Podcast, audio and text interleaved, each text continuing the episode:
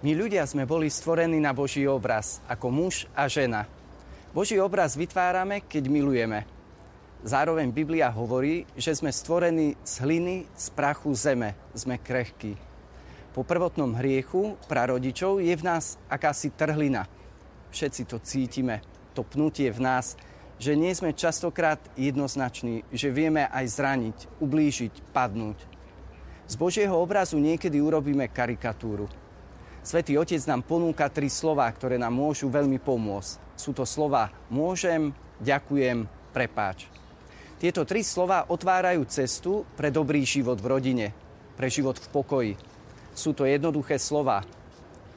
No nie je to až tak ľahké tieto slova aj žiť, uskutočňovať ich. Ukrývajú v sebe mohutnú silu. Silu na ochranu domu aj cez mnohé ťažkosti a skúšky. Zatiaľ čo neprítomnosť týchto slov pozvolná zapríčiniť trhliny, ktoré môžu spôsobiť, že sa dokonca dom zrúti. Zo skúsenosti vieme, že život každého človeka, rodiny, sa nevyznačuje len krásnymi a skvelými chvíľami. Všetci to poznáme.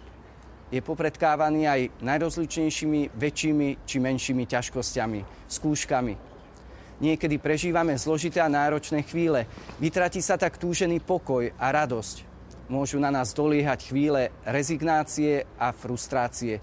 Tisícoraké podoby menších či väčších ublížení a zlyhaní. A tieto tri slova nám v tom všetkom môžu veľmi pomáhať. Teda poďme na to. Prvé slovo môžem.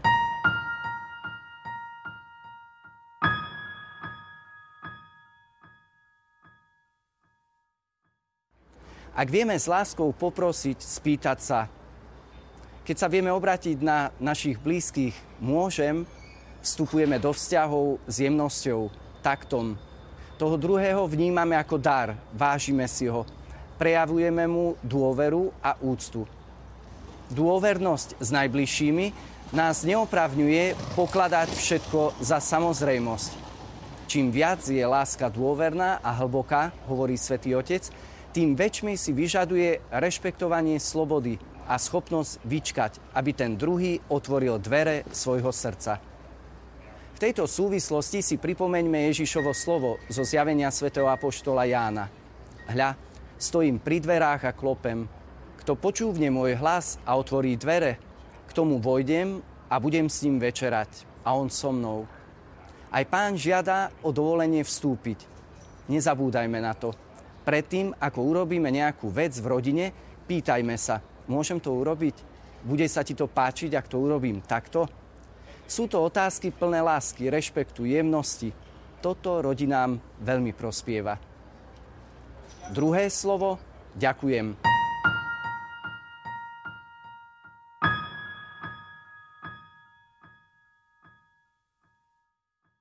Vďačnosť by mala byť zakotvená hlboko v našom srdci. Kresťan, ktorý sa nevie poďakovať, je človek, ktorý zabudol jazyk Boha, hovorí svätý Otec. A potom pokračuje. Vďačnosť je ako rastlina, ktorej sa darí iba v pôde šľachetných duší. Vďačnosť poukazuje na to, že vnímam dobro a krásu, ktorá sa mi darúva, že si ju cením, že si vážim toho, kto sa obetuje, slúži, daruje. Vidím obetu, prejavy lásky, prejavy nežnosti blízkych. Vďačnosť znamená, že neberiem veci ako samozrejmosť, že v nich vidím hodnotu, vyžehlené košele, pripravené raňajky, obed, napečený koláčik. Záujem muža o to, čo som prežila na druhej strane, jeho načúvanie mi aj vtedy, keď to pre ňoho nie je vôbec jednoduché. Keď je možno unavený, alebo by si radšej pozrel Ligu majstrov alebo správy. Vďačnosť to je, keď vnímam jeho obetavú prácu v zamestnaní a viem, že myslí pritom na rodinu, a keď sa vráti domov, tak mu to aj prejavím. Ďakujem ti, muž môj. Môžeme si dať aj také otázky. Koľkokrát si dnes poďakovala svojmu mužovi? A ty, muž, koľkokrát si sa dnes poďakoval svojej žene? Deti, koľkokrát ste ďakovali svojim rodičom? Myslím, že všetci máme za čo ďakovať. A koľkokrát sme poďakovali tomu, kto nás stvoril a neustále na nás myslí, a žehna nám. Niekedy si uvedomíme, ako málo sme ďakovali vtedy, keď naši milovaní odchádzajú, alebo dary, ktoré sme dostávali a brali sme ich ako samozrejmosť, zrazu strácame a nemáme ich už. Ako veľmi začíname byť posledné roky vďační za zdravie, mier, blízkych, rodinu. Poklady, ktoré sme možno doteraz brali až príliš ako samozrejmosť. Tretie slovo je prepáč, odpust.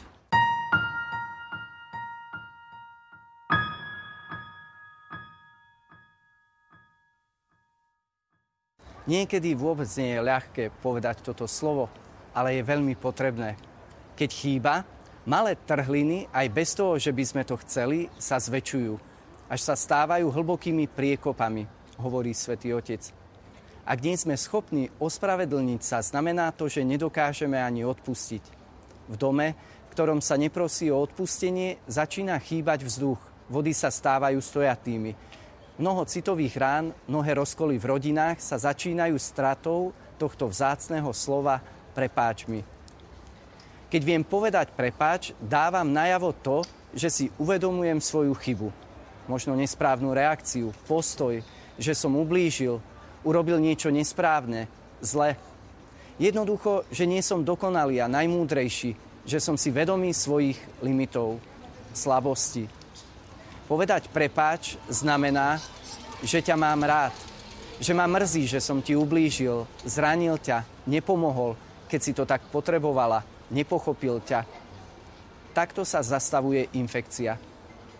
Niekedy sa nemusíme navzájom pochopiť, niekedy to medzi nami zaiskrí. Ako hovorí papež František, lietajú aj taniere, dochádza k hádkam, no dôležité je neuzavrieť sa do seba, do svojej pevnosti.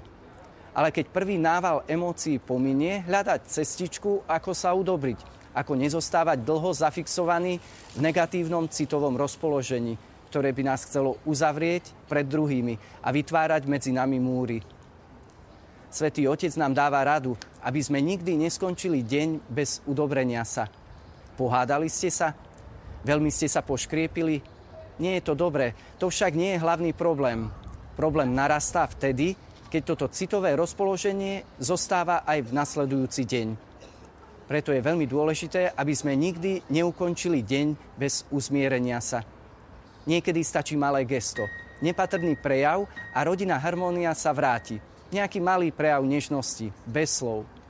Týmto sa stáva život krajším a vzťahy hĺbšími. Môžeme sa stávať obrazom Božej nežnosti.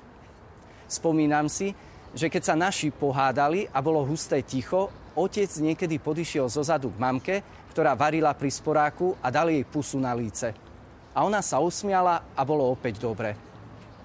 Jedna mamička zasa spomína, že raz po jednej hádke, a to sa hádajú naozaj málo kedy, keď ju to tak mrzelo veľmi, zapálila sviecu, ktorú dostali ako svadobný dar. Bola na nej napísaná veta, chcem, aby ti bolo pri mne dobre. Zaniesla túto sviecu mužovi do izby.